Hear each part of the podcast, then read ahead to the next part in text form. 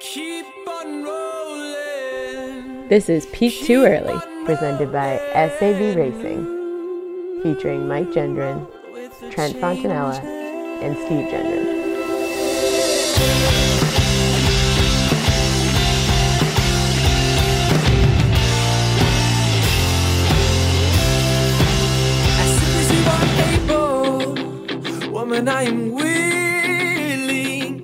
Hey everyone, and welcome back to the greatest running podcast in the world, Peak Too Early. I am one of your hosts, Steve Gendron, and I'm joined by Mike Gendron, who is somewhere off the coast of Connecticut.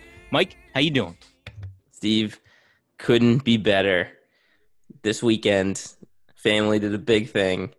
We brought in a new little puppy into our lives. These uh, dark circles under my eyes. I, you know, that's just from smiling so hard and being excited. It's not from being tired and you know lack of sleep. We're having a great time, and uh, yeah, big big things big things happening in the Gendron family. You got a new puppy, and everybody with like with like uh, a human baby is like, oh, shut up about the dark circles and being tired. Like you got a puppy, big deal. What did you name the puppy, Mike? Uh, the the name of the puppy is Trot after uh, Trot Nixon, the greatest baseball player to ever live. Great name. Just a gritty, gritty baseball player. Love it. Right.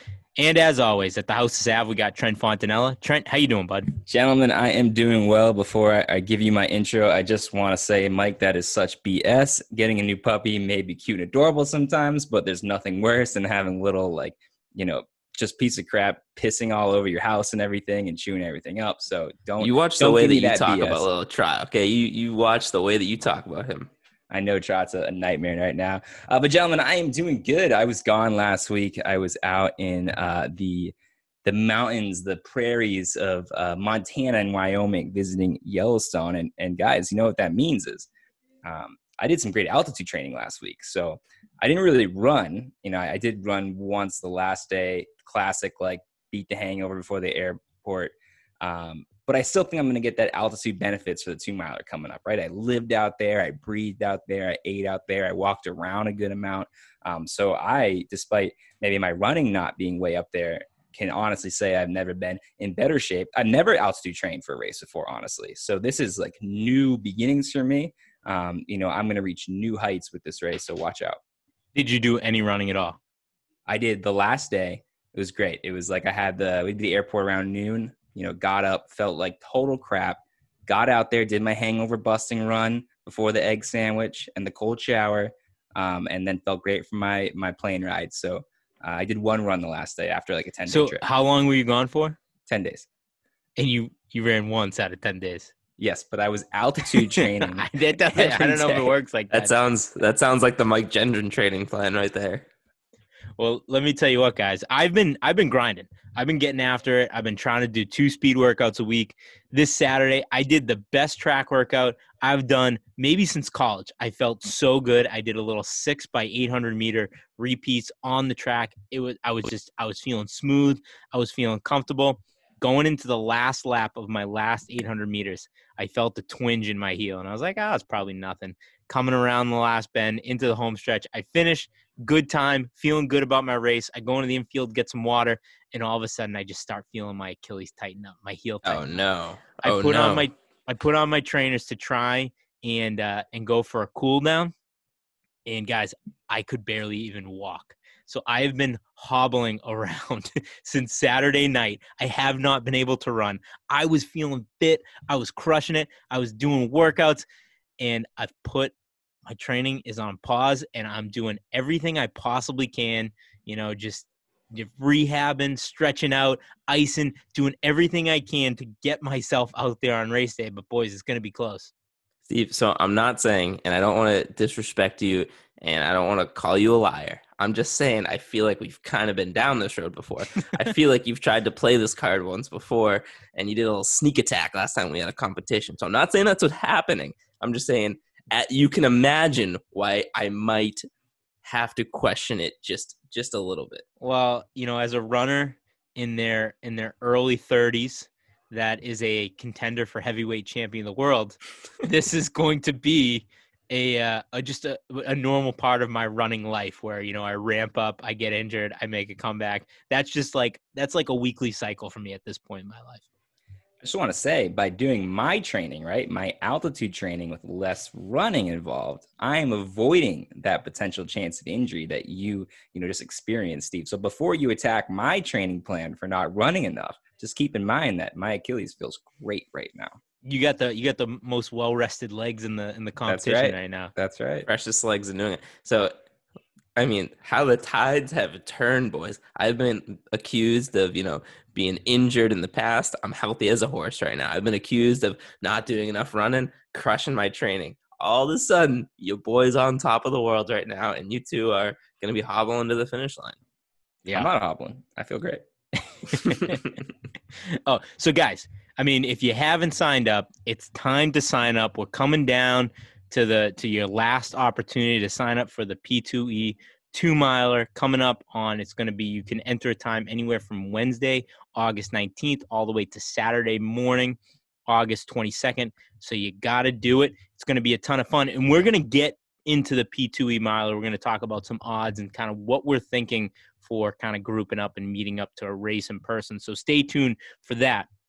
But before we get into the news, you know, Trent, as the kind of premier Taylor Swift Taylor Swift fan on the podcast, we need to get your rating. Like, what's your rating of this new album, and where does it where does it rank in the pantheon of Taylor Swift albums? Can I can I guess before you answer? My guess is he hasn't even listened to it yet because here's a fun fact about Trent. He needs to put himself in like a dark room. He needs to like print out the lyrics. He needs to like listen to the album like four or five times and take notes on it. So he's a big fan. But the problem with his system is he always does it like four months after the album release date. So Trent, am I am I wrong in thinking you haven't even listened to the album yet? Uh, you are spot on correct, Michael. so the album, the actual CD has been ordered, and you you, you described it pretty well. CD. I don't. Yeah. Yes, the CD. It's, I a, don't. see, it's Oh the process. God, it's a process. It's Oh the Taylor Swift God. listening party process here, and I don't print out the lyrics. I use the actual lyrics in the album, like you know, cover that comes in it, little booklet that comes along. You guys remember that? But you pull it out, I get it, and that way I can just totally follow along. Usually it's twice through at the very beginning, one without the lyrics, one with the lyrics, so I don't miss anything. Then we get through it. Then we have a chance to take a few deep breaths, let it all seep in. Maybe you know, walk around outside for a minute, come back, go through it again. Um, so it's been ordered. I am ready, but I mean, I was gone all week. You know, today was a, tough day of, of getting back to the real world. So we'll see when I have the opportunity to set aside, you know, four hours in my night to do the proper listening uh, to the new album. But I'm I'm excited for it. Well, that was a very disappointing segment. I mean, I figured you'd be cruising around in Yellowstone and Wyoming, just kind of rocking out, but guess not. So I can't This- I can't afford to have like you know uh, a bison just run across the car, have to slam on the brakes, jump out of the car to get my my selfie with the bison or whatever, and then you know then come back and it'd be a verse later on the song and be totally confused at what should happen and then have to replay it again. Yeah, people are still excited about the bison. Too many variables, way too many variables. And Steve, you're you're you're so off on that because he is still excited about the 2019 Taylor Swift album because he just went through this process with that like 2 months ago. So that's still a new album to him. So I'm sure he was, you know, bouncing around in Yellowstone listening to what he thought was like new Taylor Swift music. Yeah, that's that's true, David. All right, boys. On that, let's kick off the running news.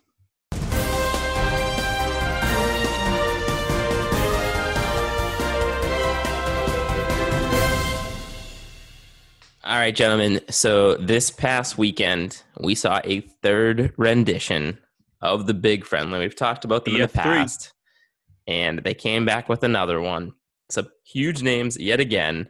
A lot to break down here. I mean, I don't know. Where do we even want to start with this one, Steve? what do you want to I start mean, with this? I love the names. It's like there was the big friendly, and then they had the big friendly two was was the bigger friendly, and then they were calling this one the BF3 Revenge of the Friendly. So I love that. That was that was great. Um, but I mean, Oh. there's Sorry, I forgot. To, did you realize that Pete Julian's team had a name in this one? No. like right No, off the they- bat. no, those are made up names. Was it? Oh, it was just a fake no, name. so the to- announcer there, the Tracklandia guy, I forget his name. I forget his Oh, name, but every time goofing.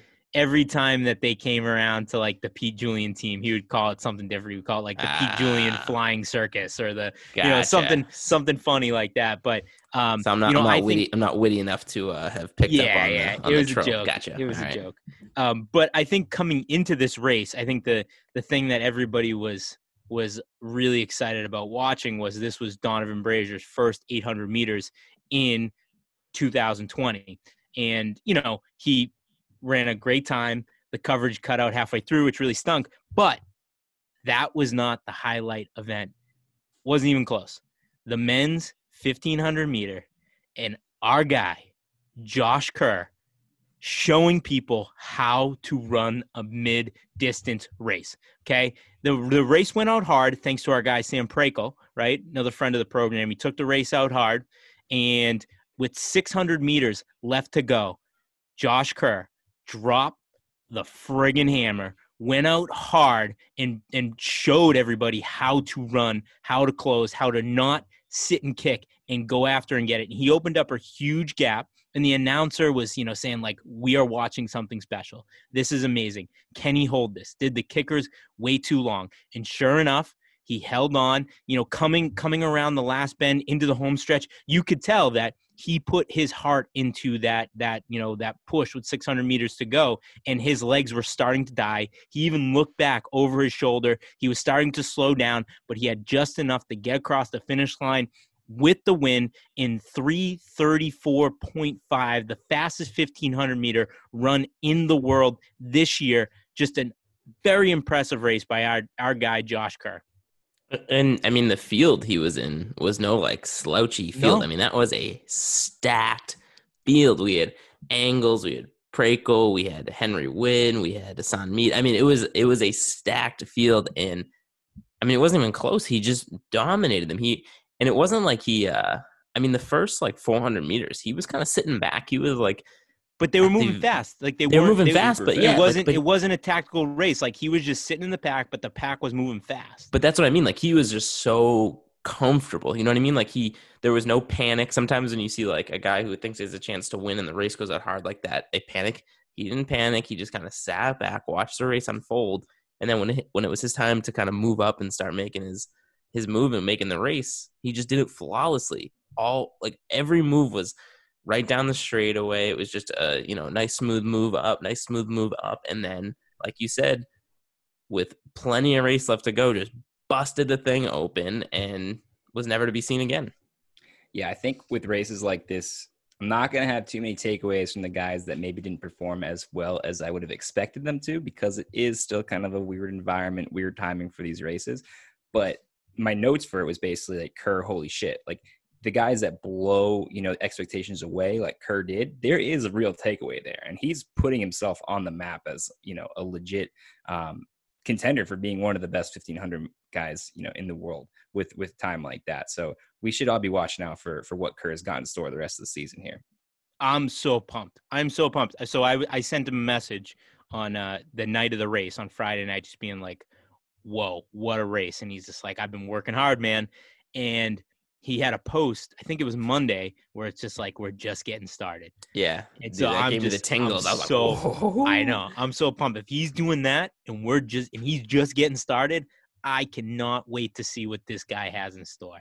So awesome race, kind of overshadowed the the 800 meters, and you know maybe maybe if it if the coverage didn't cut out halfway through, we'd be talking about Donavan Brazier's 143, I believe. Did he run 143?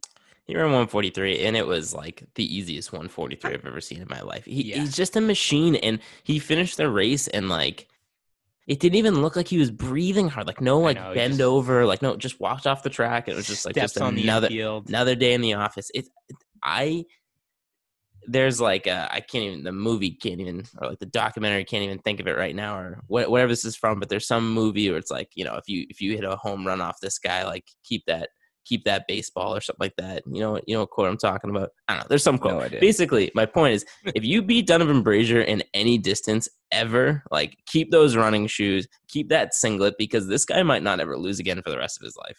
Yeah. I mean, Mike, who's who's beaten Donavan Brazier in anything? I don't see any distance, ever like n- beating him. nothing. If he bumps up to, I mean, the guy just will might not ever lose again. Like if you beat him in line to the the, the porta potty after the race, then he should be pretty psyched about that. Yeah, right. I'm not even sure like what he's getting out of these races, right? Just is like he has to go because his teammates are running, but he's not getting any benefit. He's not getting any racing reps out there. He's basically running time trials by himself every time he goes out there. I think I read they're all heading out to to Europe in the next couple of weeks because he's in a Diamond League race in a few weeks. They're going to try and get him into some um, big uh, international competition, which he needs because these these races he's running here, these these friendlies and and all the other kind of um, you know created races that we have this summer are just not doing it for him. I, I just remembered the quote by the way. It's uh if you get if you get a puck bat past uh Vladislav Tretiak, Yeah, then that there you go. There it is. Yep. Yep. From from Miracle. Yeah, shout out to me. a couple notes on Donavan Brazier. First note is um, he debuted the new kind of black and white Nike kit, um, which Mhm. was kind of a variation of their pro kit that they just put out there with like the the blue and green barbed wire looking kits. I thought those kits are trash, like the the blue and green ones. I thought they were the weirdest. Like just they just didn't look cool. I thought Nike should have done a better job with their kits. But the black and white one looks Way awesome. better. I think the Way black and white one is just like is is very very cool. Um, so that that's first note. Second note is they did another kind of fun relay at the end. So they did a mix four by four. So they did a you know combined with men's and women's runners, and they did a every team did a did a four by four, and you know Pete Julian's team won with ease. And my thing is just like I love the idea. Like anytime you do something different, exciting like this, I'm gonna be all about it. I'm gonna get jacked up. But whatever team has Donavan Brazier is gonna win. So it's just like I have a hard time. It was just like it was just like, oh, Donavan Brazier got the baton. The race is over. It doesn't matter where he is on the track. Doesn't matter where he gets it in the race. If Donavan Brazier's on your team, you're just gonna win that relay. and just like watching him from so far back and just like like we've said before they like mat miss mix match when they the gen, different genders run. And he had Which two very like cool. very cool. And he had two very elite women way ahead of him. And it just like the entire rest of the track men and women just looked like they went into slow motion for a second. And he just and the announcer with like 150 to go is like does donavan brazier have the legs to do it? it's like yeah buddy. Yeah he does. I mean this race was over the second he got the baton I mean, it was over, but the visual of it, because it is an elite woman and not an elite man that he was chasing down, you know, the final lap there. The visual of it is insane because the person is like, for sure it feels like they're, you know, half a track in front of them, but at the same time, you know, Brazier's going to come down um, and beat her out. So it's it's a wild, it's a wild watch. And uh, so I feel like it's a pretty popular opinion in the running world that the mixed 4x4 should not be an Olympic event. And people say that it takes away from, um, you know, people's chance to double. And it's kind of like a hokey, weird event. To me, that is the worst take in the entire world. The mixed 4x4 is so fun. And like, I get their arguments, I get, it, but it's different and it's fun and it who what better event is there than a 4x4 right? It's so easy to understand. Anybody can get behind it. Then you throw in this like revolutionary different kind of aspect where we have you know men and women racing against each other at the same time. I mean it's the coolest event and i hate how it, it almost seems like unanimously the running world is like against the mixed 4x4 being an olympic event. I am all for it. I think it's awesome. And plus usa is probably going to win the damn thing and there, there's not an event that promotes this team kind of um, mindset that we want more than the mixed four by four because it takes you know you I'm sh- every, you have a four you know you're gonna have a 400 runner out there but you kind of need to pull you might need to pull from the mid distance you might need to pull from the sprinters. You got to figure out the men and women that you're gonna match up and it's just like you're only pulling from the people on your team so it truly promotes kind of this team mentality that we're talking about so I'm all for it I love it Yeah, these guys can run another 400, right? You know, like how many heats are there and trials are there leading up to the finals in their respective individual events? I'm not worried about them, you know, doubling or tripling by doing this, and it's and, and it's fun. I don't understand. Yeah, I mean, I don't really have much to say here. It's a fun event, and anyone that is is against this just is a is a grumpy gouch. Yeah, and I'm I'm probably gonna bring this up later, you know, later on in our news discussion when we get there. But it's like just look at the sport of swimming, right? How many medal opportunities does a swimmer have to win a friggin' medal? You got all these relays, you got all these strokes. That'd be like saying, okay, we're gonna run the mile, and then we're gonna run the mile going backwards, then we're gonna run the mile going sideways, and then we're gonna do a mile relay. It's like, all right, so we have one extra, we have one different track event in there that gives a couple of, that gives four people an extra chance to win a medal. Come on, it's awesome. I love it. So one event that we haven't talked about yet, but to me, I actually thought it might have been the best race of the night was the women's 800. We had uh, Chanelle Price and Nia Akins going at it down the you know the last 200 meters of it, and sometimes you see like especially in you know the longer distances the kicks coming down the home stretch can be kind of like outrageous and one person's dead and one person's just like got that burst of energy these were two girls who were literally giving it their all. I mean, you had like almost like the sprinter like form falling apart, like trying to like close that gap. Nia Akins doing everything she could. And it was just like, I don't know. To me, for whatever reason, it was so enjoyable to watch a badass race. And they were just staying neck and neck the entire way. I don't know. I to me that was just like an absolute bloodbath, amazing race. I think Brooks uh Brooks made a great signing with Nia. Big time. Um, she's going to be good. I mean, she's she's this is kind of her her technically her second pro race. Um, but she's just kind of coming into her own. She started kind of coming into her own this, you know, in the second half of her senior year. So she's just on the rise. I think she's going to be a great runner. It was it was really fun to watch her not give up on that race. I mean, she ultimately came in second, but she fought all the way to the line, and it was an exciting race. It, and it made it feel like a an actual real race out there, right? You know, they're doing their best to make these as real as possible, but sometimes it's just it's just not based on who the field is, based on um, just the, the all the circumstances that we've been dealt. But this one, I, like you just kind of said it as well, Mike. But it really it really made me feel like I was watching a real track again. You forgot this was a, a weird forced, you know, coronavirus induced um, meet that we created. This one um, and the men's 3K, I thought had the same feel. Yep. You had Heath coming That down and, and too. Osako kind of like outheld him. It was just two guys literally going everything they possibly had. Um, I thought it was similar to women's 800 where I just forgot about all of the weird stuff going on and actually enjoyed a competitive track race. Dude, I that almost response, forgot. I almost forgot about the men's 3K. There was Yeah. so much. I mean, it was. I mean, it was one of these big friendlies. It was just kind of a, a you know a random race, you know, thrown together on a Friday night just to kind of give these pros some reps. And we had so many great races. Almost forgot about the men's 3K with Osako and Garrett Heath just grinding it down to the finish.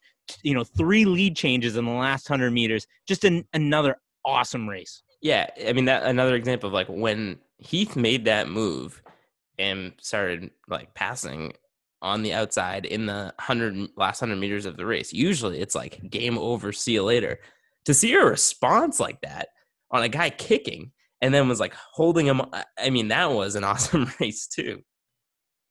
big friendly well done well Yeah, no, done feel- I- this is this is this is you know we we we've been saying it all along track needs to figure something out they need to do something during this time and portland track club big friendly you guys figured it out you did it this was a ton of fun to watch Yeah, I mean, I feel like we spent a lot of time on this, but it's like it's worth it because this is the only event we have in our sport right now where people are actually racing each other, and you get like real competition. I mean, this is this is all we get right now.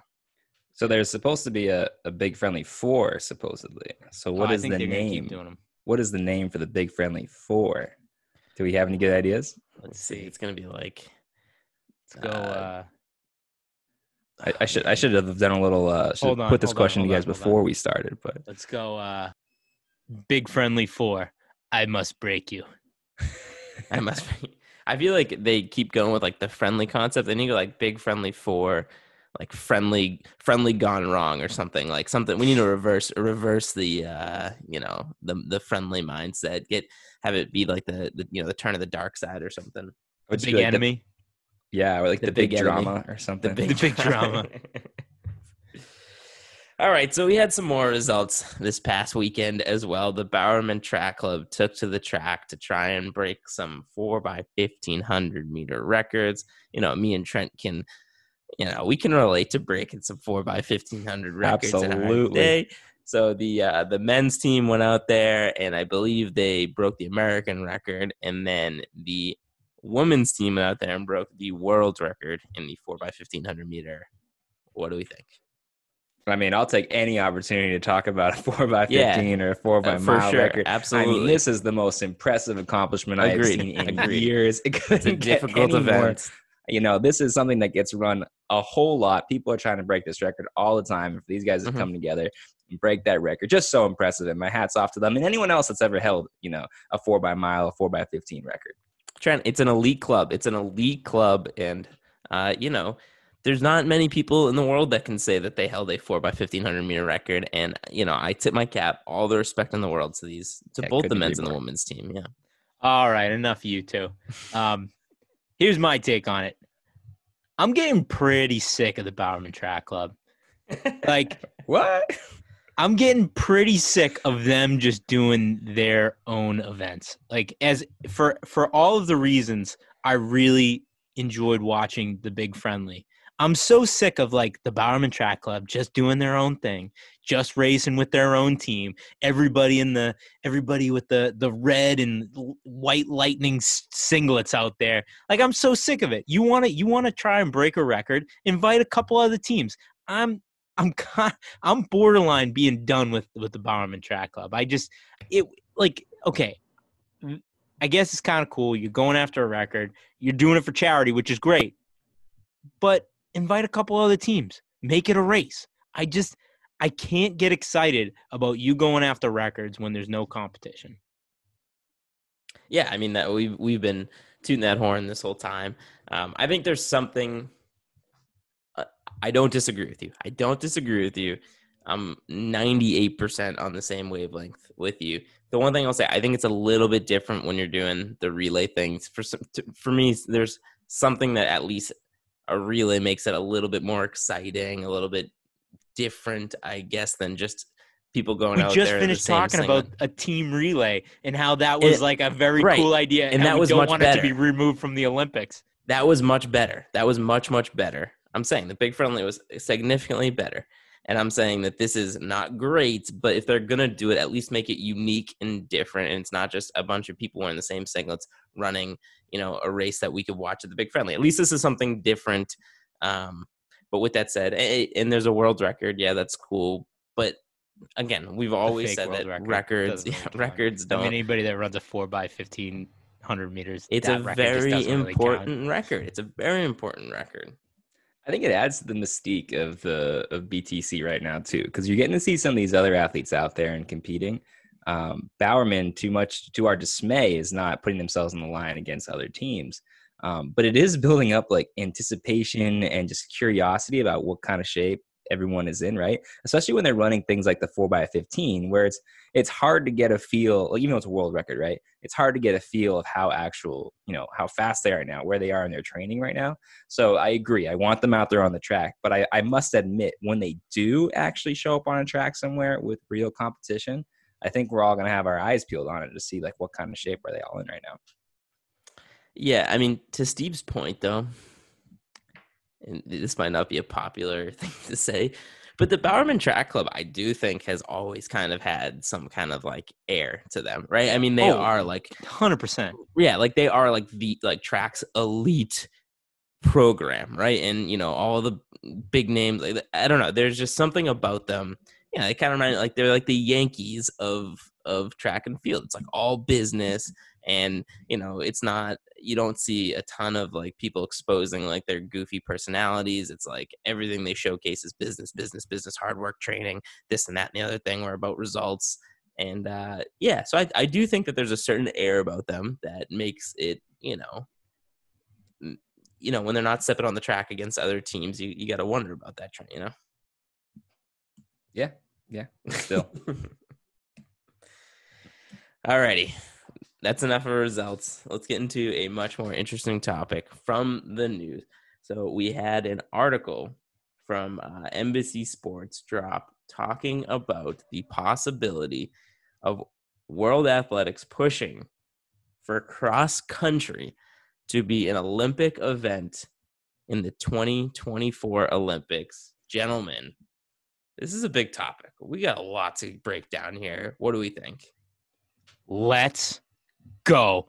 I need cross country to be an Olympic sport. I need this to be added to to the Summer Olympics. Like I'm all for it for for so many reasons. For so many reasons. First is cross country is just a different sport than track. It's different than running on the roads. It's different than running on a track surface. It's a it's a tougher, grittier sport. There's just athletes that perform better on that soft surface that are just stronger, tougher runners. I mean, we mentioned him just a little bit, you know, a little bit earlier um, when we were talking about the big friendly. But a guy like Garrett Heath probably doesn't have a shot to make the Olympics on the track. Um, but he has a significantly better shot to make the Olympics on the on the cross country team. So, you know, for that reason, it's showcasing a different type of athlete. I'm all for it. And it's just going to open up more spots for more runners on the Olympic team. Like you're going to there's more medal opportunities, more spots for for for people to kind of make a name for themselves and to make that Olympic team. I am I could not be more for this. Yeah, I couldn't couldn't agree more. There's there's nothing there's no downside to this, right? I mean, the Olympics has all the eyeballs in the world glued to it, and when you, you take it away from the track, where again it gets very calculated, a lot of sitting, kicking, and all that sort of thing, and you put it on a cross country course, I think you're going to have a lot of casual fans get really attracted to the sport just to see that the badassness of, of running up and down hills and you know whatever their kind of course and mud and whatever else is going to be out there that is going to attract people in it's it's awesome opportunity i don't i don't know why the the ioc would say no to this so i don't disagree with anything you guys just said i don't i think those are all accurate and fair points and what i will say is if this event gets added, I think it'll probably be one of my favorite Olympic events, and I will be glued to it, and I think it'll be awesome. But this isn't cross country. I mean, if we wanted to call it something else or just put this event in there, that's fine. But this is not cross country. This is a four by one and a half mile on a cross country course. I mean, th- that's not cross country. Cross country is long distance. I mean, I love the idea of a of a cross country relay. Like I think that's fun and exciting. But why are we like why is that not a thing in the real world and then all of a sudden we're jumping to that in the Olympics? Like why don't we implement that as a real event first? Or if you want to put cross country in the Olympics, put cross country in the Olympics. Like what I just I, I don't understand what this event is and I don't know who what type of athlete it attracts to it because it's a mile and a half. Like this isn't cross country runners you're going to be seeing. This is like a mid distance. You have guys who are, you know, tied to the track and like trained to run track. Like that's what mid distance is all about. And then you're putting them on a cross country course. I just, it, it will be electric and exciting. I just don't understand why we decided to go with this format and how we got to that point. You know what I mean? Valid point. So, so hand up, hand up, point. boys. I didn't realize it was a mixed gender relay. I didn't. I've been gone in Montana. I've been trying to wrangle bison for a week. Um, I I kind of missed the the meat of the story. I got carried away by the headline. I just want to totally change my point and say, why are we doing a gimmick? And I totally agree with Mike now. Like, this is ridiculous. Like, you have the eyeballs on the television already, right? The gimmicks are to attract like new people in to say, like, or, or old fans that are less excited, like, oh, here's a new exciting thing to get excited about, right? You already have the eyeballs in to watch every Olympic sport. You don't need to do anything crazy to get people excited. Like, cross country is fun enough. You don't have to have some stupid, uh, gimmicky two gender whatever relays going on here. Just run a real cross country race. And the problem is trying like that event on its own. Like, right? If some like sponsor announced that they were going to host this like badass like mixed gender cross country relay, we would be sitting here talking about like this is the coolest thing ever. Like people are getting excited about this. It's fun. It's different. It's interesting. But this is the Olympics, right? And so when people see cross country in the Olympics, to me, it's almost like maybe I'm being a bit of a cross country hardo, but it's like that's not cross country. It's it's just not cross country.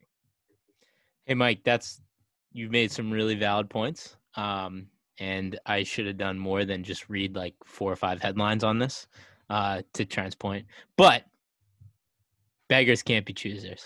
And we're and getting more events. We're getting more events. Going back to my point when we're talking about the four by four, the mixed four by four, we're getting more events. We're getting more spots for people on the Olympic team.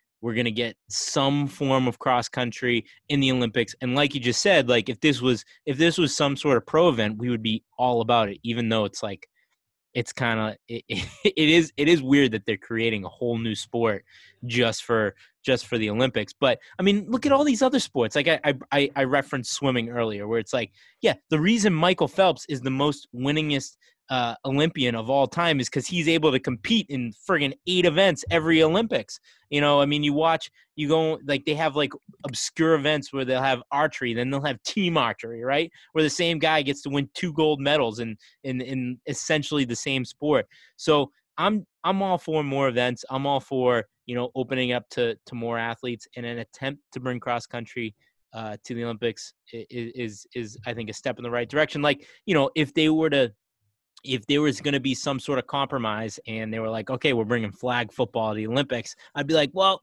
it's not real football, but at least we get some sort of some form of football in the Olympics, and I'd be all for it. And, and that's exactly where I'm at, right? Like all these arguments that I made, all these points I just made, I believe and I stand firm with them. But if the options are this or no cross country in the Olympics, I'm obviously going to be, you know, say yes, this. And like I said, if this event does get passed, I'm going to be glued to it. I think it's going to be, for somebody like me, it's still going to be exciting and fun. It's just not how I would have drove it up. That's all. So while you guys are talking here, I, I finished reading the article that.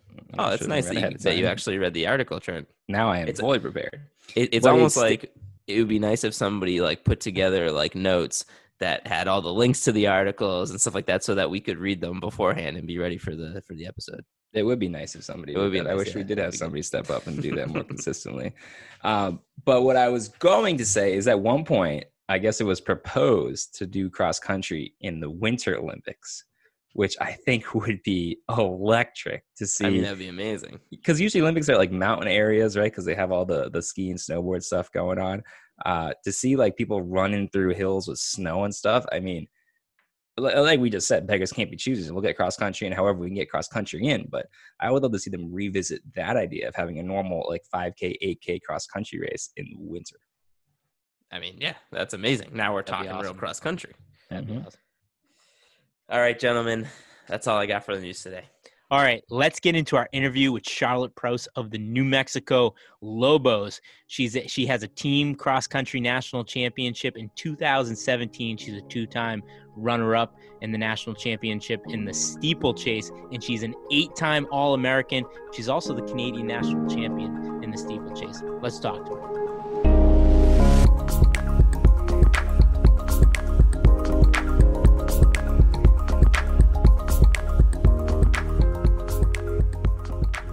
So my, my first question for you is what are you hearing about this upcoming season? Are you hearing any any good news or is it all bad news in terms um, of being I, able to race? I haven't heard any news, so I guess that's good news. Hmm.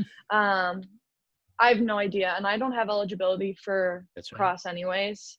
Um and yeah, I'm trying to figure out what kind of the best situation for me is leading into 2021 pending the Olympics. Hopefully, they do go on. Um, so, just trying to figure out what's going to be the right decision for me in that. Um, you know, if there's no practices and all that stuff in the fall, it's definitely going to be a, a tough situation. So, trying to figure out, you know, planning in all circumstances if there is practices if there is not practices kind of what am i going to do so i'm not kind of just on my own and making up my training plan and running on my own and doing all that stuff because uh, yeah tokyo's my big goal. So kind of trying to put myself in the best situation and a situation that is out of control. So yeah. we'll see. I haven't heard sure. anything. I don't i don't really know if joe knows what's going on and uh it'll be exciting, I guess, to see kind of what happens. I'm studying epidemiology for my master's, so I don't have the highest hopes for the season or even indoor come 2021. So I'm trying to not really use my school brain for that and kind of forget forget everything I learned in the classroom because it would just make me feel really sad about everything.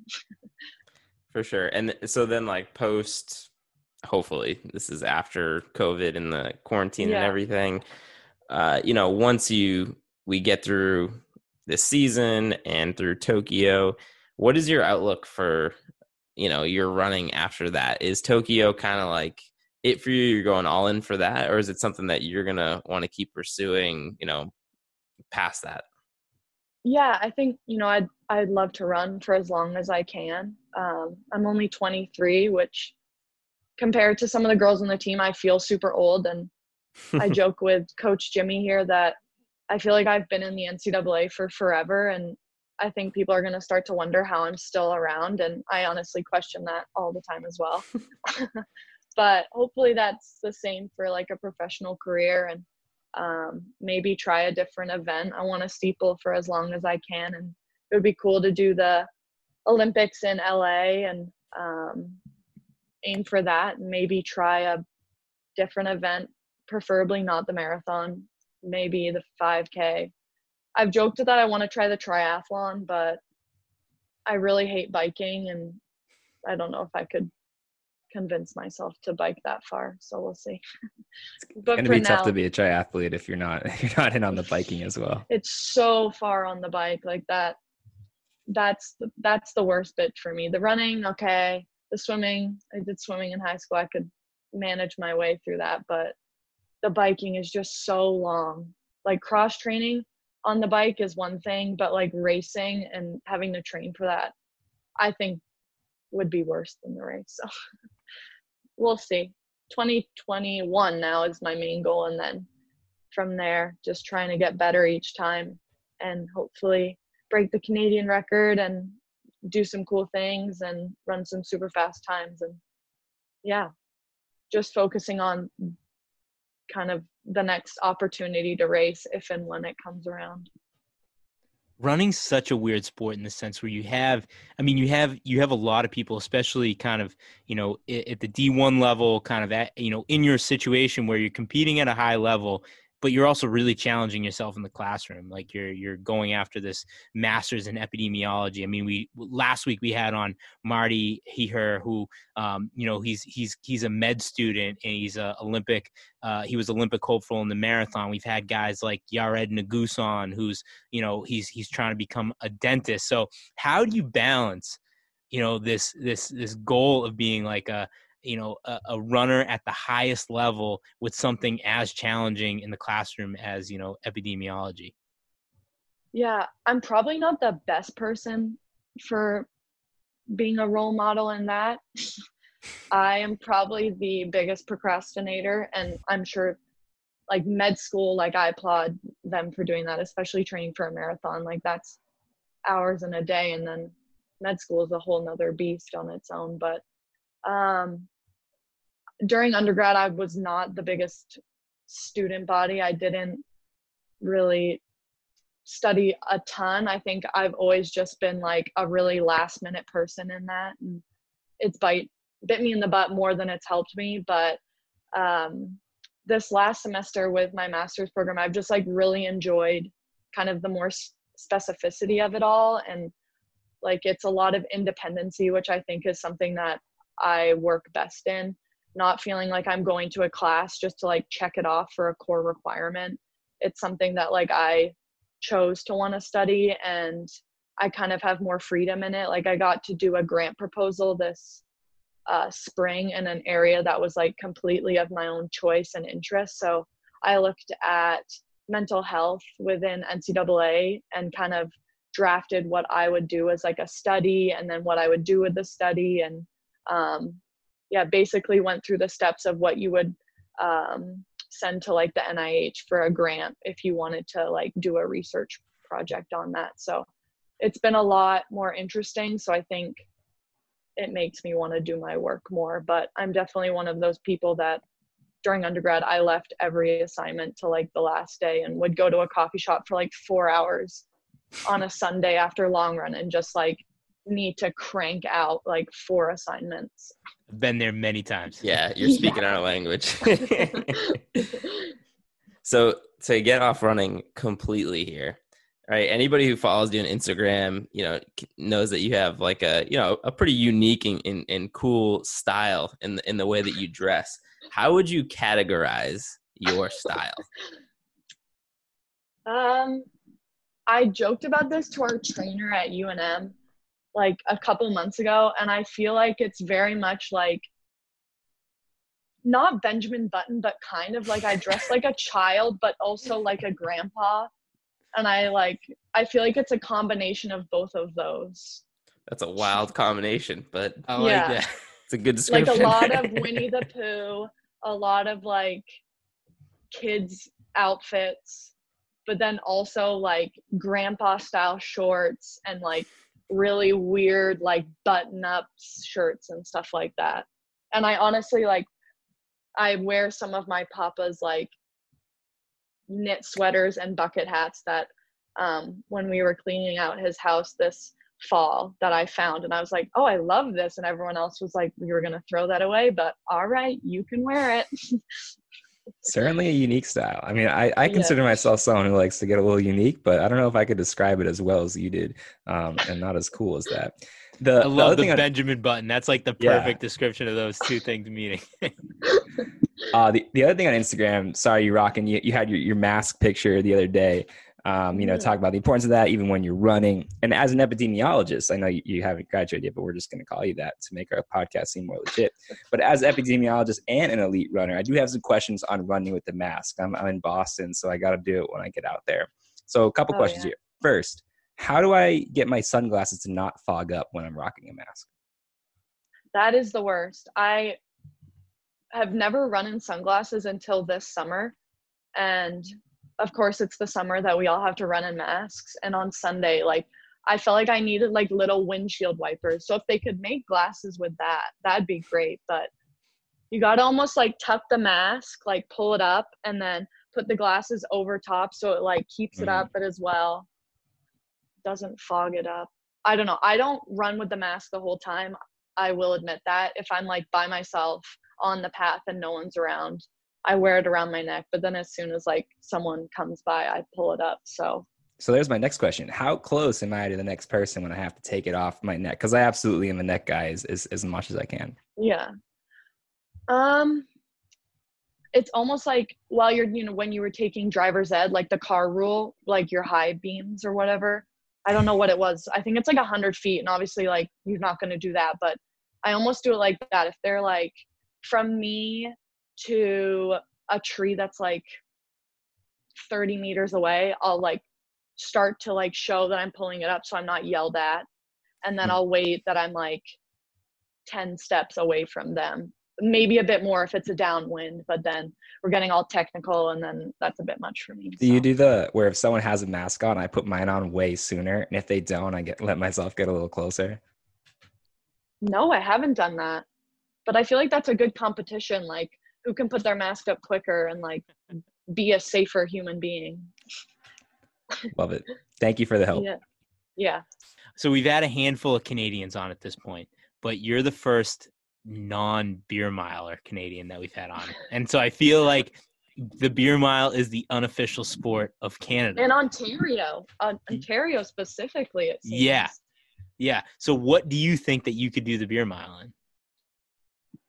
Um i'm allergic to gluten so Let's make it i cider. i dns um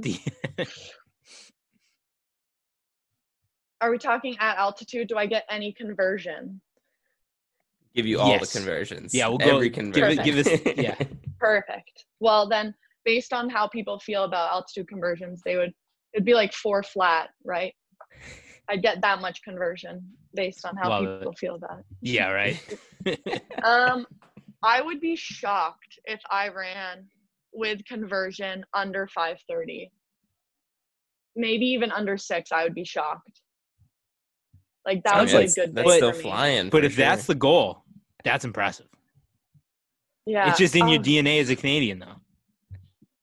yeah canadians love to drink so i feel like i have to like back up my people on that and like do But- them proud corey Yeah, Bellemore and and lewis just crushed it so i feel like i need to you know really do it for the the women's side in ontario That's right. So yeah i might talk bigger though and i i could just be hyping myself up and i would try it and run like 10 minutes so i'm just gonna be confident in we love ability the we love the confidence. That's what we're all about. So this is my favorite topic to talk about with steeplechasers, right? Because everyone, to to me, it's crazy that like the number one thing that people talk about with steeplechasers is you know the falls, right? Like that's what everyone wants to talk about. That's what all the highlights we want to do, and it's like this is one of the coolest events that we have in our sport. Yet everyone wants to talk about the falls, but you yourself had quite a pretty good fall years ago, and you broke your arm. So I guess yep. what I want to know is why would anybody in their right mind fall on a steeple, break their arm, and then continue to do that event? yeah, that was that was an event. Like my dad flew out to watch my first Pac-12s. It was at UW.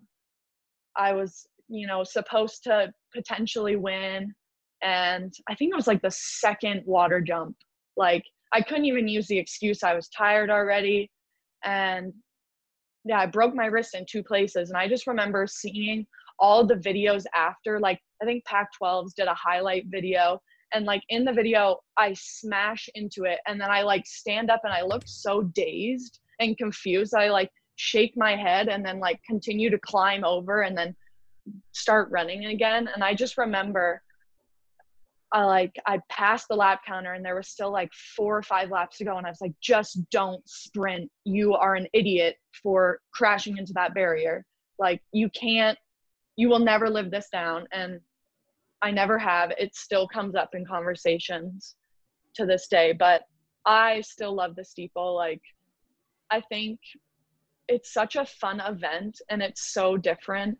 And yeah, I love the water barrier every lap. Like I get excited even after breaking my wrist in two places, but um it's definitely not for someone who just wants to be able to put one foot in front of the other and zone out in a race, which is something I wish I could do half the time, but um for myself I get distracted super easily, so I think it's like a good way for me to like continue to focus in a race cuz usually in cross country like I'll zone out at like 3k and then like there's a kilometer to go and i'm in like 15th place. I'm like uh i should probably start running again. I don't know what i just did there but i'm way far back and the team's not going to do so hot if i stay here so. I think if for someone who has like no ability to focus it makes you focus so it's it's better for me. So i've always wondered like what you know what is the traits you know, that separates somebody and makes them a great steeplechaser. And so what you're saying, it's the inability to focus that makes somebody a great steeplechaser. I think for me, I mean, I'm pretty close with Courtney, and she is. Well, I was talking to her about this the other day. We are like the complete different personality wise. Like, I wish I was as like focused as her, especially in the classroom. Um, and she's you know has run nine flat but then there's like the complete opposite me personality that like that can't focus like at all. So i feel like it's maybe the extremes but i don't really know many other many steeplers at the top and their personalities like very closely besides like watching them on social media which yeah i don't know. Maybe it's like I think if you come from a background of a ton of different sports, I think that really helps. Mm, yeah, definitely. I can see that. Well, what what other sports did you play? Um, I did lacrosse for like eight years. I sailed for a long time, and then like the classic soccer and basketball. How was the sailing in New Mexico? Not in New Mexico, back home. Here, non-existent unless you want to go down the Rio Grande and get stuck every 100 meters on a sandbar. Oh, thank you. so you have uh, a, a, long list of accomplishments in your in your career to this point. You know, you're eight-time All-American. You got the the team cross country national champion. You've had you know a couple. You've had a, a couple great performances at the national championship in the in the steeplechase. What is your proudest accomplishment to this point, and what do you want to what do you, what's left for you to accomplish at the college level? Um. Yeah, I think the first fall I was here with UNM and we won and I was 12th at the national meet. Like I think just the the whole turnaround from the year prior, my last year at UW, I think I was 208th place. I was like the worst improved on the FloTrack's Twitter tweet at me. And I remember I was just like so mortified, so embarrassed. I'd gone from like fifth at Wisconsin my sophomore year to 208th at nationals and like felt like I could never show my face again.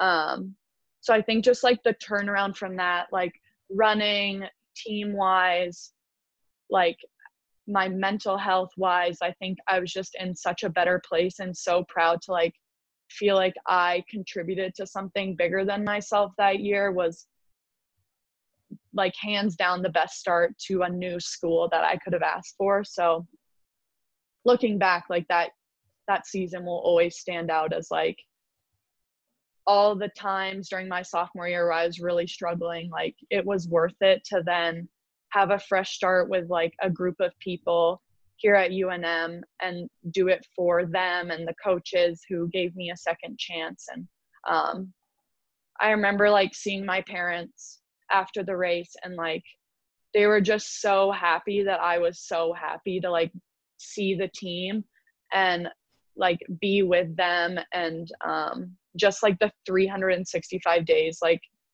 that turnaround like was completely different and um, like I'll never forget crossing the finish line. And I just remember like seeing Ednah and Weini and Alice and like everyone just started crying and everyone was so excited. And um, that is like hands down my favorite moment in my NCAA career thus far.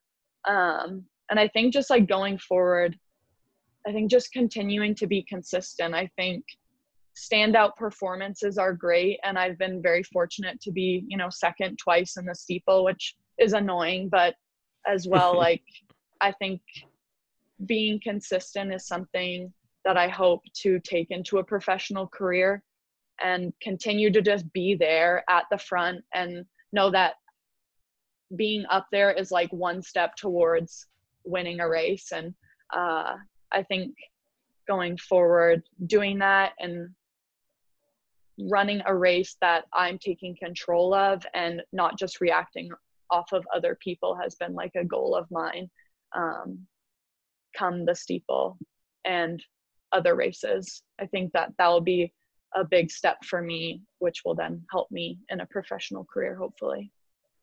I love any story where you stick at the FloTrack. I think I I think I tweeted them after that season because they were like best improved, and I was like, oh, or they said something and I remember I tweeted them and I was like, I didn't forget that you guys said I was the least improved last year or something like that. Cause I was just like, I know how badly I did. I don't need you to remind me. I don't need right. you to point it out. Everyone knows, everyone saw, but I've I've seen them since then and I forgave them somewhat. bigger person there. Um, I want to do a serious follow up question just on, on the mental health side that you've been pretty open about. I think you recently tweeted uh, retweeted Noah Lyles um, mm. tweet, yeah, excuse me, about his mental health and something that you've shared some of your own personal experiences. And I don't think it's entirely rare for runners to kind of like lose the joy in running, right? It's a sport that you just have to push yourself to your physical limits like all the time. Mm. Um, and it's kind of one of the reasons we do the podcast right we want to remind people about like the joy that running is and, and why it's is so fun in the first place and so like what what advice do you have to somebody who maybe you know got into running and then feels like it's uh you know not the the joyous activity that it that it once was. Yeah i actually was talking to canadian running this morning because they like wanted to talk about that tweet and i think the one thing that i said to them was my sophomore year after NCAA cross, like I was in a really dark place and I took months off running, like wasn't practicing, um, was getting some help. And I think taking a step back was super hard for me, but it also allowed me to like find out who I was without running because for so long, all through high school, like everyone always said that I was just, you know, the runner and um, you know you just start to like see, that's all you see yourself as and that's every time you do something during your day, it's based off, well, how is that going to affect my next run, my next workout, like my next race? Like, I think it's so easy to get so like obsessed with everything having to go perfectly. And I think taking a step back and like finding out who I was when running wasn't around was super hard. And I got worse before I got better. But when I came back, I felt like I was able to like know how to handle it again and do it in a way that was for me. And I think that's so important. Um, for a long time, like when I started running in the NCAA, I felt like I was doing it for validation from the outside. And um, after my I ran at World Juniors that year, I felt like I was seen differently by the coaches and by you know competitors and i felt like i had to be perfect in order to like be seen as successful and um, i think it's just such a slippery slope that taking a step back and like realizing why you're doing it and what you're doing it for and if the answer is not because you love it and it's for yourself like as the first answer then you're not doing it for the right reasons. And i think it takes a lot of time and it's not something you can do on your own. Luckily when I went home the year I transferred, like I have some incredible coaches from high school that to this day, like I see every time I go home and FaceTime them every couple weeks, even while I'm away at school. And um, they just like reminded me like why I fell in love with running. And it was from people like them and the teammates that I had in high school that um, was the reason I fell in love with running and just like reminding myself of like why I go out the door every day. And, you know, I want to be successful for myself and for the people that support me.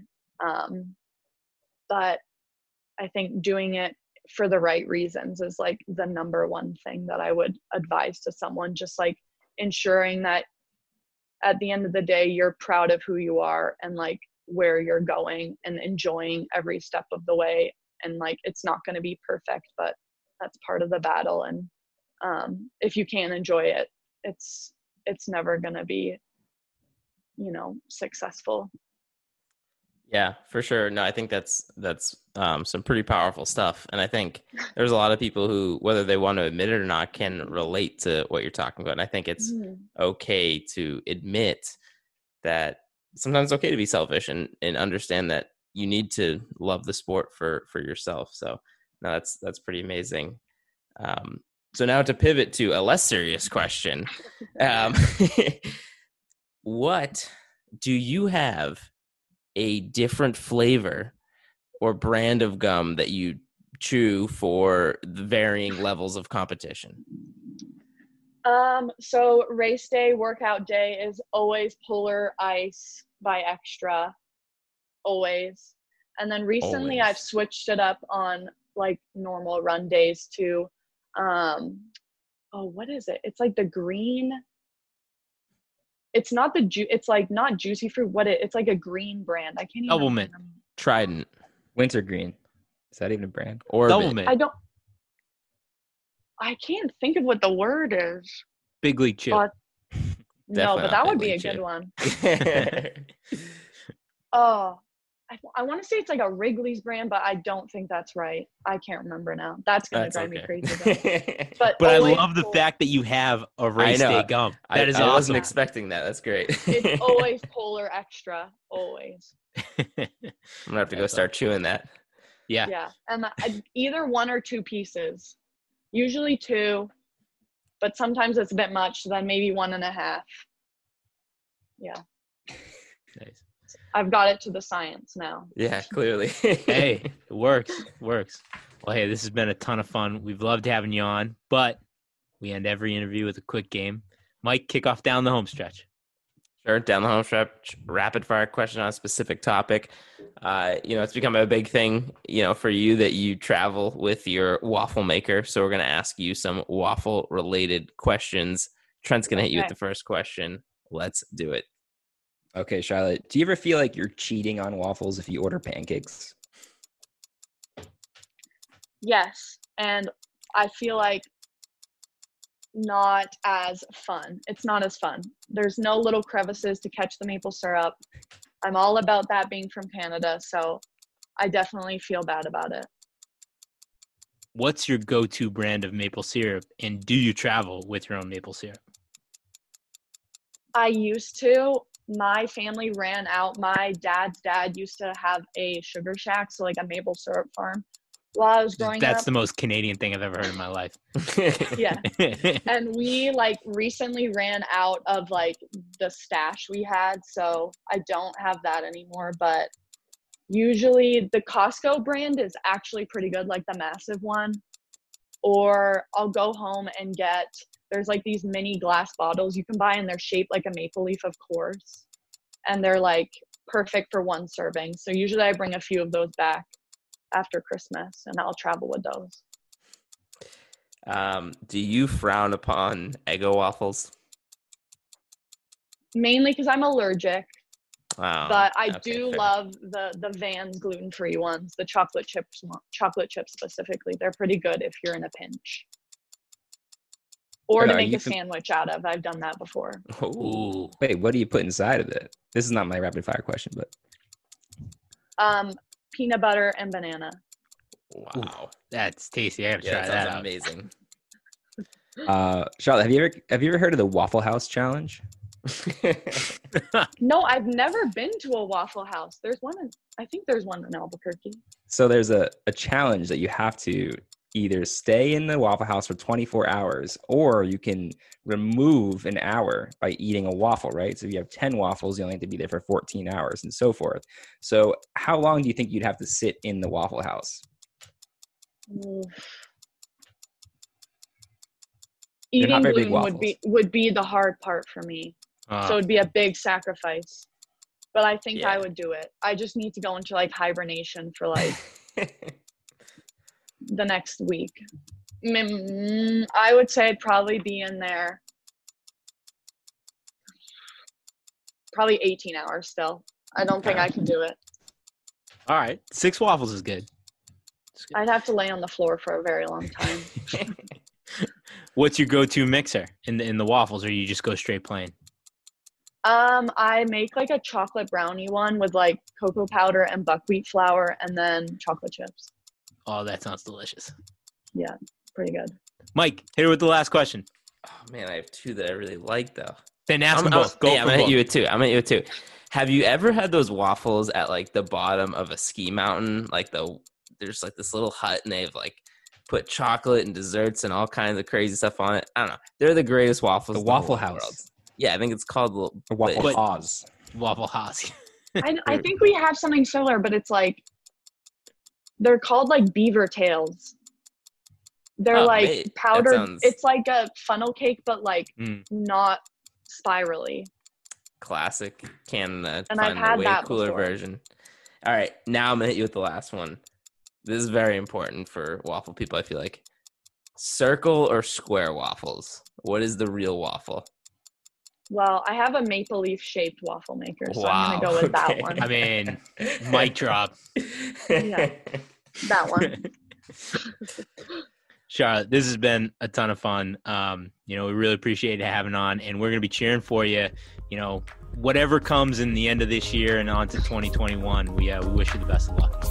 Yeah, thanks for having me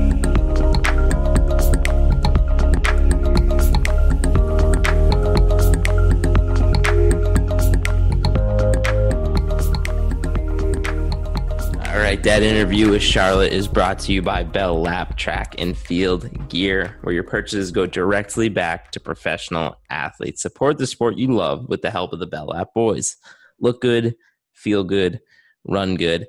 And listen to whoever the loser was who hacked the Bell Lap Track and Field account this past week and almost made them lose so much progress and almost did a huge detriment to the sport because there would have been a lot of athletes who would have been hurt by that thing being brought down screw you.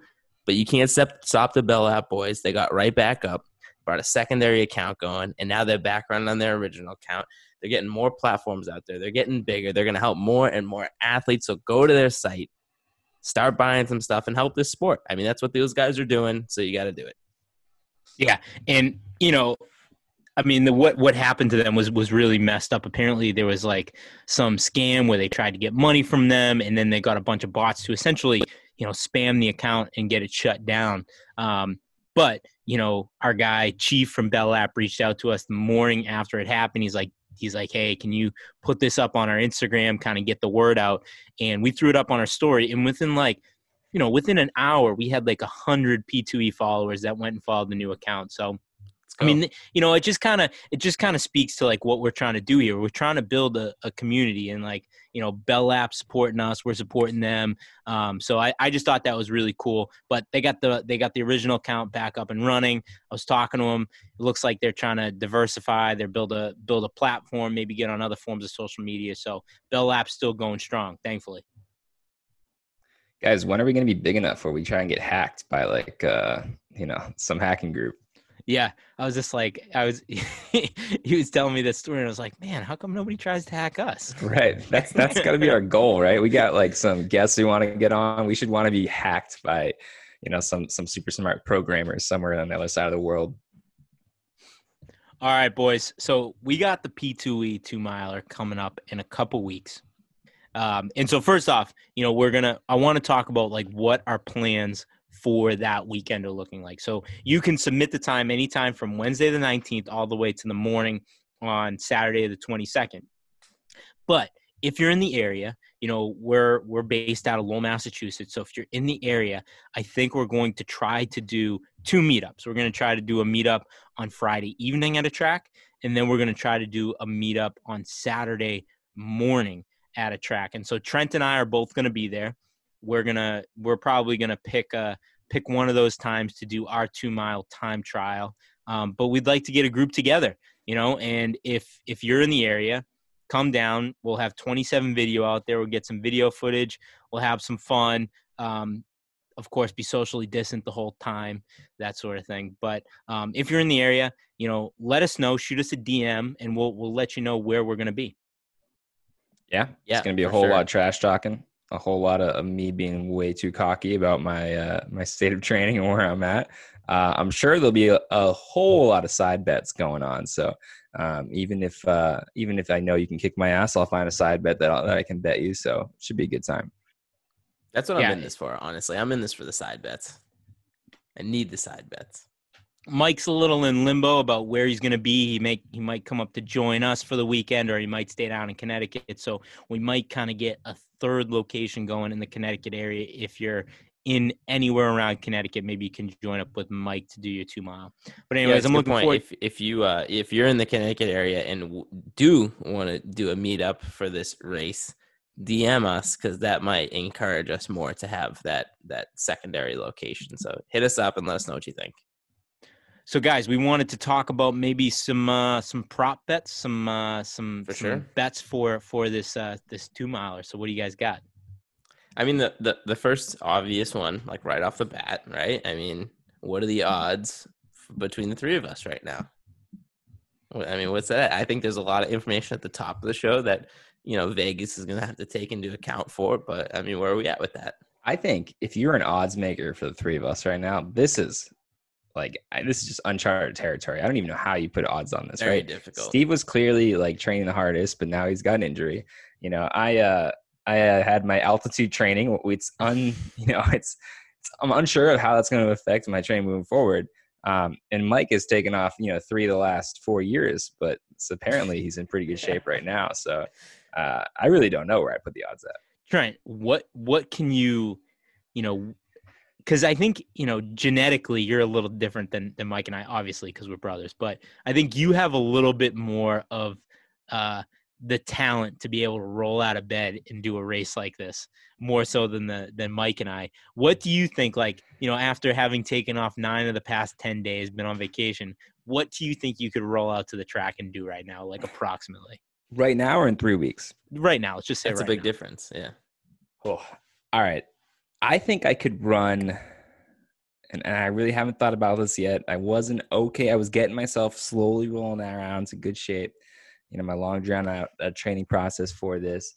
So I'll put myself, let's say I can run like 10, mid tens. I'm gonna go 10 35. I think I could run. Well, I mean, then then you win. like I mean, I mean, I'm not. I, I I'm just. I'm a couple months away from being able to do that. I started Yeah. too So, late. so Steve, I was actually kind of curious to hear what you were gonna say for that as well. And when he said mid tens, I was like, oh, Steve's probably gonna go like 10, 10 flat or something No crazy. I mean, let's let, let, I let's just started training him. I just started training like three Right. weeks ago. I feel like we, you know, we talk a big game at the top of the show, but in reality, when I say like I've been, you know, busting my ass, I mean that means I've been I put in like a solid, really good two week stretch here. I mean, who knows what's to happen in the next three weeks, and I sure as hell know what happened in the you know the weeks leading up to that. So I think the mid to high tens is kind of where this podcast is to be sitting, which is you know you know maybe a, not the best state of reality for this podcast but it's the truth right like that's where we're gonna Mike, be do you think you're gonna run under 11? i think i am gonna run under 11 yep He says that with such a like smug look on his I face. I think I I'm don't think under that's gonna happen. First off, but I do. if that's I think the, I'm under so, I think based well there's on a that, prop bet right there there's a prop bet right there will i run Mike break 11? sub 11 i say yes I, don't I even- say no. All right well let's put money on it then Mike, I saw you train. I saw you attempt to train for the for the Irish Clover five miler and absolutely blow up and do nothing even close Mm. to what what I thought you were capable of. That that was only that was only like four months, five months ago. i think i'm, I'm gonna go under 11 i'm gonna go sub 11 I'm I'm gonna go on the he doesn't break eleven train. I'm gonna say he doesn't break eleven. I like betting Wow. against Mike. well i'm gonna make some money i'm gonna make some money folks Okay, so so so I think between us, if you were picking the if you were picking the the uh the winner out of the three of us, I think you got to go Trent minus minus one twenty five. I think you go. I think you go Mike plus one fifty, and I think I'm sitting at plus two hundred right now. how much does your injury factor into that Significantly, I can't even walk right now. I can't even walk. So maybe like plus like three hundred. Don't believe him. Nobody take those odds. You know I was at the- capable of. I I mean, hey, listen, I was at good friend of the good friend of the program, Patrick Donavan. I went to go see his his dad this morning uh, to get a little uh, you know therapy done on my on my ankle, and I was like, Doc, you just got to get me to the starting line on August twenty second. He's like, Oh man, I don't know. You're getting too old for this shit. Where's his exact words? His exact words, Steve, you're getting too old for this shit. So I would say shout out to Trent. You just admitted that you basically didn't run for 10 straight days. And Vegas still has you as the odds-on favorite to Yeah, win and this. based off based off of me just picking a number out of the air, like I know I you know just what said a run a two number. But I don't Trent, know, just set Trent your number. confidence that you can go low, like close to 10 minutes is, I mean, that scares the hell out of me because, I mean, even even if like things went perfectly right? I'd been training for a little less than a month. It will be it will be probably i would i would have gotten six weeks of training in like from when i started to the two miler you know 1045 would have been a lofty goal for me. But I mean, it's probably I'll just say- I I sometimes back my confidence up. I sometimes don't, but I I will always believe that I'm probably or, or I'll always believe my never never counting myself out. I'll tell you that much. I might I might be a little too overconfident. And that's definitely burned me in a few races. Um, but uh, I'm not lacking in swagger. I tell you that much. So, I mean, Trent, I've run with you for a very long time, right? We ran in college together. We've run post collegiately together. And I've always known that, you know, you're a badass runner. You're always, you know, to rise to the occasion. You're a gamer. I would say the day I truly understood you as a runner because it was post collegiately and we kind of were already in our washed up phase. We had gone out the night before in New York and got way too drunk and I mean, I could barely walk out the hotel room that morning at the you know Fifth Avenue Mile when you showed up to a race, not in that great a shape, and just hung over, dropped like I don't know four forty or something ridiculous. That was the day I was like, this dude just. I'm not. I'm not going to count them out. I'm not going to come out count them out. So you did, giving this big speech about how you didn't take, you know, run for ten days. I mean, I don't know. I just don't know how seriously I can take it. I did run. I ran once. Don't. You're don't- That's right. You. And you, you Uh, know, Mike, you're throwing you're throwing these, you know, kind of injury tactics in my face. I did that because I knew that I couldn't beat Trent on a fair playing field. So I needed to throw a I needed to throw something in the mix there to to, That's to fair. try and get an advantage. Guys, But this is my favorite segment we've ever done on the podcast. Yeah, let's let's do a segment I call uh, "Shit on Trent." Trent, your mustache looks especially disgusting after being in Yellowstone for uh, uh, a few weeks. The Yeah, hair- mustache hair combo. is the hair is little bit rough. outrageous. Trent, you really, really need to get a haircut. I mean, that's I just know. outrageous. You look, um, you're looking like. Let me just say, you're filling out that singlet a little bit. You know what I mean? After being in Yellowstone for a few weeks. Um, what do you guys think the over under for the men's and women's champion should be? Good one. Okay, That's so a- I was thinking. mean, that, that's like this is almost like impossible because like just who knows? But So I worth- think we're gonna we're gonna have some some decent runners out there on the men's side and the women's side. So I think on the men's side, let's see. I think you know we should we should set the line at like nine twenty five on the men's side. holy crap, who's gonna run sub nine twenty five? That would be really fast. I feel like we I gotta slow mean- it down a little bit. All right, so let's say nine thirty. Yeah, I I, I, well, I don't know what. I'm thinking. I don't think I know what I'm thinking. Saying nine twenty five. Let's say let's say I think I think we gotta go like nine nine forty. 45, 940, 942 and a half. Nine forty two and a half. All right. I think we know a couple runners who can comfortably run under 10. And I think that there could be some surprises out there. You know, who knows who could I, get ju- I just think to this. sub nine thirty would be. I mean, It'd be insane. You're right. You're right. I don't know why. I don't know why I said that. I don't know. I- Who knows? Maybe we we got a we got a bunch of uh, pro athletes that follow us. Maybe one of them signed up. Maybe one of them in wants there. that belt. We should clarify there's there's no restriction on your uh, if you've been a guest of the program or if you have like an Olympic appearance. Um, The only restriction is we're not. We said we're not giving out any free entries. If you want the belt, you gotta you gotta get in. all right. and then on the women's side, I just I have no idea because I have no idea who's entering. So it's like, I think we got some fast uh, former Stonehill runners, right?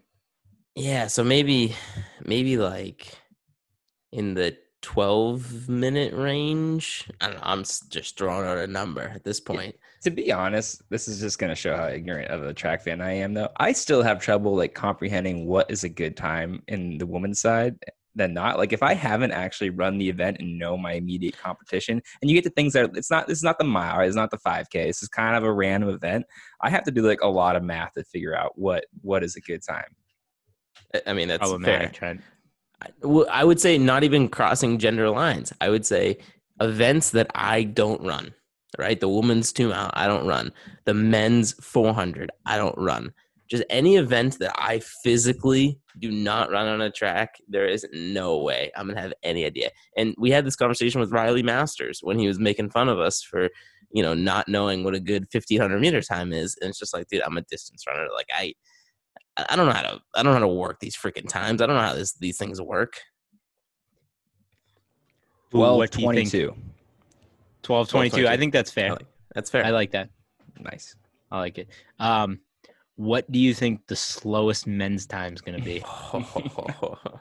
And who Well, do you think is going to run it? Well, let me ask you a similar question. What do you think Pro Flow is? gonna That's where I was going with this. I wish. That's I wish was he was here. this. He's probably listening. What's up, Pro Flow? He couldn't make it tonight. Uh, he's up on vacation doing the Trent thing. I know you're listening. You're probably editing this right now. Uh, shout out, love you. But what is Pro Flow going to run? I think this is almost better having this discussion with him not on the podcast. Yeah, I I really know. like this. So I think, I think, based on the way he was talking about how a pro football player would go about running a mile in last episode, I think he's gonna go out at like six minute pace for like 200 meters and then walk the rest of the race. so I'm gonna put him at. Let's see. I'm gonna put. I'm gonna put Pro Flow at. So I let let's say like if he were to run it smart and he's been training, if he were to break 15 minutes, that I would be very impressed. I'm gonna give what him do the I- under. I'm gonna give him the under on. You're gonna give him the under on 15 Yeah. minutes. I'm Mhm. gonna go. I'm gonna go way over. I'm gonna Yeah. go way over. I was Okay. thinking more like 15, 30 to 16. I'm gonna go. I'm gonna go. I'm gonna go over 16 because I do one- think I do think we get a we get a we get a walk in at some point there. No, my if I know Pro Flow like I know Pro Flow, he fights until the whistle blows. He's going sub 15. I don't care if it's 14.59. He's going sub 15. So does that mean the spread between Mike and Pro Flow is five minutes? Is that what we have established here? Ooh, no, good. Four minutes. No, I'm sorry, four, four minutes. minutes. Poor math. Man, that's a lot go. of time. That's a lot of time. I mean, you're the one that was putting out the numbers on both him and you. Oh man, that's a lot of time. So I think we got to go. Yeah, I think. I, let's say 410. Let's say 410. Over under. Spread. Yeah. That's a lot of time. I mean, you can't go in even four minutes on a sprint. All you right, gotta go. all right. You gotta mix it up a little bit. We'll go 410. So who are you taking in that, Steve? I don't even know who I'm taking. I mean, I'm that. taking Mike. I mean, the way, 410. the way, the way. Last episode, the way, the way Pat was talking about the sport of running, I think he's in for a rude awakening in this two mile. Because, like, here's the thing. Here's the thing. That's I so think much time in a Pat- two mile. Pat, though. Pat is a Pat's a good athlete, right? And I think that it, he could, you know, over time become a decent runner. But his the way his mindset is right now, he thinks he can just get in shape and be a good runner. You have to do it over a long period of time to be good at this sport. Four minutes and 10 seconds is a long That's an time in eternity. a two Mike, mile. Okay, yeah, it's a long time, but you were a f- you were a college distance runner, and Pat was a college baseball player. I think that's a pretty normal spread Sure. for those two types of sports. All right, I'll take it. I'll I'll take the spread. I'll take the spread and I'll beat it. I, I think you're I think- think you're starting to backtrack on your claim that you're going to be well under 11 minutes. I, w- hold on, hold on. Let's not put words in my mouth. I never said Comfortably gonna under well. 11 minutes. Never never said that either. I just said I was going to be under. That's it. That's all I said. Ten fifty nine is under eleven minutes. I'm taking Pro Flow. Just, just you made the right like point there, Steve. All of a sudden, Mike lost confidence here. This No. is. I this mean, is he Pro just he's race. backpedaling real quick, real Listen, quick. Uh, well, let's not go against Trent. I mean, Trent's gonna take any chance he can to bet against me. We, I could make, I could propose a thousand bets tonight, and he's gonna go against me in every single one of them. And Trent, what, what's what are you gonna give me for a spread? What are you gonna give me for a spread? versus me? I'm writing this down. Yeah, me versus you. I honestly feel like it should be pretty even, right? Like You Just just, because said I you could have- run 1035 right now, and I said just I because might I have more 11. confidence than you doesn't mean I necessarily am in better shape than you. it shouldn't be even. Now, give me, give me. Um, What do you want? All right, How let's just time? make it 20 seconds. That's like I think we need a little bit more. you said sub 11. no, I said less than 20 seconds between you two. Let's go. 21 and a Let's half go seconds. 18. Let's go 18 seconds. 18 and a half seconds. Deal. 18 and a half seconds deal. I think I think that's a fair spread. I don't, but I'll take it. I'll take right, what- Mike in that. I'll take Mike in that 18 second spread. All right. What about um? This, so I mean, what this- about what about me versus our youngest brother Chris? What do you give me for a spread there? Oh boy. Well, we should introduce Chris to the members of the podcast. Just I think I think our longtime listeners know Chris. Yeah, okay, for, former social media intern. so- yeah, that's right. Uh, and he just graduated from college, so he's 10 still years in younger good than me, shape. fresh out of college. I would say the spread needs to be. I mean, should we say? Hmm, This mean, is tough because we have to assume Steve is really not going to run much between now and then, right? yeah. I've been biking like crazy though. I mean, the, Been the living on that bike injury. yesterday. I would say with the injury in place, I would say we need to make it like. What do you think about it? Like eighty seconds.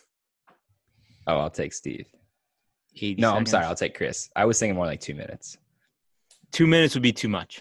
Two minutes I is way too much. Let's go. Let's go 90. Let's go 91 and a 90 half. second. 91 and a half. half. I think that's a good spread. I think it's a good spread. I think that puts you in a good spot. But it's a good spread. We'll go 91 and a half. 91 and a All right. half. All right. I like that.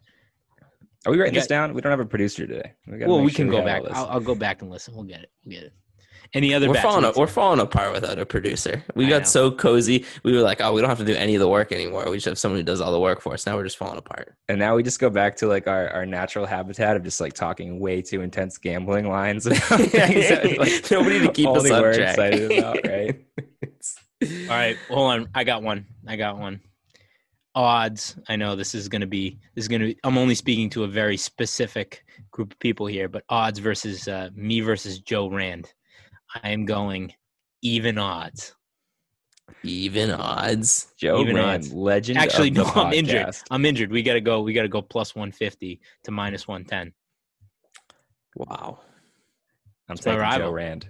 Joe Rand just is a legend. He never fails to disappoint, to entertain, or to run solid times. I know Steve Listen. has had his number in the past, but a healthy Joe Rand, I'm taking him. Can I can I just say one thing real quick? I gotta look up his his uh handle here real quick because Peanut All right, Ed. wheat. P what is it? Peanut bon wheat.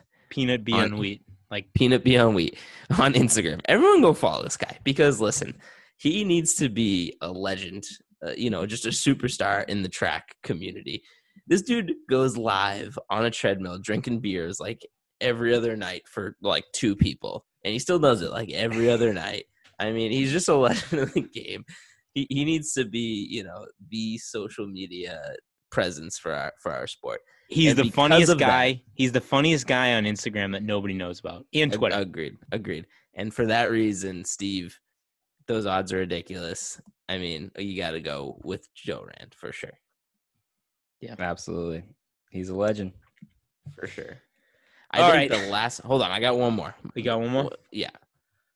What is the what is the odds on people trying to cheat in the P2E two miler? What is the over under for amount of people who try to cheat? I I am not going to give, you know, any any ounce of my energy and thinking that someone's going to bother cheating. It's it's not going to happen. All of our listeners are quality listeners. All of our our community, we are all just stand-up citizens. Nobody's going to cheat. No way. Agreed. But let me just say this. If Commissioner Steve Gendron has to deal with throwing somebody out of the P2E two miler, it might be the funniest content we've ever had. Because if Steve has to throw somebody out of this race, it could get ugly real fast. So I'm putting the odds at minus 3,000, or I'm sorry, plus 3,000 that somebody cheats because it's not going to happen. Our listeners are too good of people. It's just, it's just not going to happen. I But- hope. You know, we, I think it was a couple months ago we did that. We covered that uh, indoor ultra that had the had the case where they had to kick somebody out and they did it in the lamest way and the and the race director got That's on the he got on go. there and he was crying. He was like weeping. He's like i'm so sorry. I'm gonna kick you out. I'm gonna do it in the most hilarious way possible. I'm gonna be i'm gonna i'm, I'm gonna be like i'm gonna go straight up like vince mcmahon and just you just just eviscerate somebody for cheating. So um, don't do it but i know nobody's gonna do it so. You just I think you just encourage people to cheat by saying like yeah, maybe, how maybe, entertaining maybe- this is going to be. We may need to cut that, but if you i mean i mean if you want to cheat well no i'm not even gonna say that but you know if, if you do it for a joke then please let us know well before we hand out the belts and know that you that you you know entered this for nothing but luckily we won't have that problem. we won't have that problem but anyways guys it's a lot of a lot of a lot of, a lot of p2e two miler a lot of gambling talk why don't we kick off the bell lap mike what do you got for people on the bell lap All right. So I was really hoping our producer would be here in this episode because I'm still recovering from a night that me and him had this past weekend. We were up till like two in the morning, FaceTiming each other, watching every sport under the sun. And I guess I just, the point I wanted to make is it's good to have sports back right now. Even track and field with our big friendly and stuff we got going. We got real sports on the television. I know I flip flop back and forth to like pessimism, optimism. In my brain, I feel like I should be more pessimistic because of the state of baseball right now and all that. But I'm going to throw that out the window for a second and talk with my heart and just say it feels good to have sports and it feels like maybe, maybe it's going to be okay. So that's where I'm at. Trent, what do you got for people on the Bell Lap? I want to give a big old shout out to Craig Engels. Now, he didn't he didn't uh, have a the championship performance at the Big Friendly Three. Our boy Josh Kerr got him out. But when I was in Yellowstone, guys, I was a, an RV guy, right? Me and a, few friends, we, we rented this RV.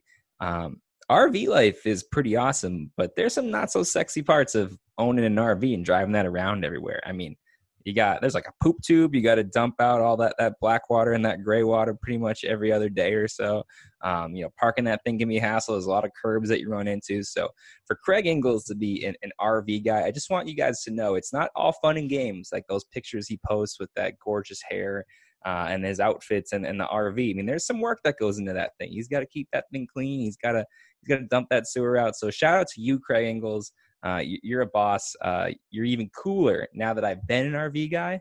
That I know like how much you you own being that RV guy. So I just want to say, you know, I think that this was an interesting week for me.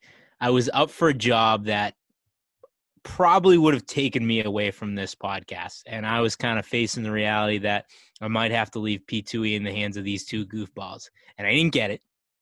And instead of being super bummed about it, my first thought was, I get to keep doing P2E.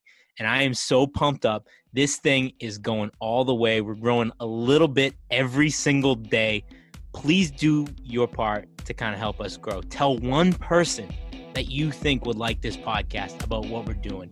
Give us an iTunes review. Follow us on Instagram. Just do a little bit to help us grow because we're having a ton of fun. I love doing this and I want to see it keep growing. Other than that, boys, I would run faster, but I peaked too early.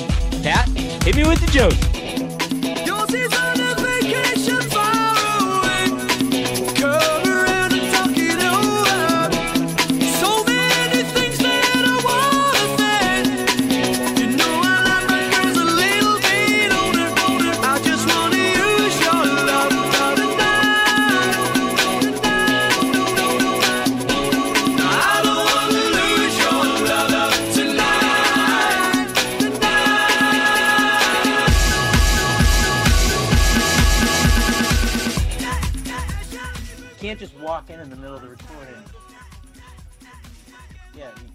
Pajamas, Steve.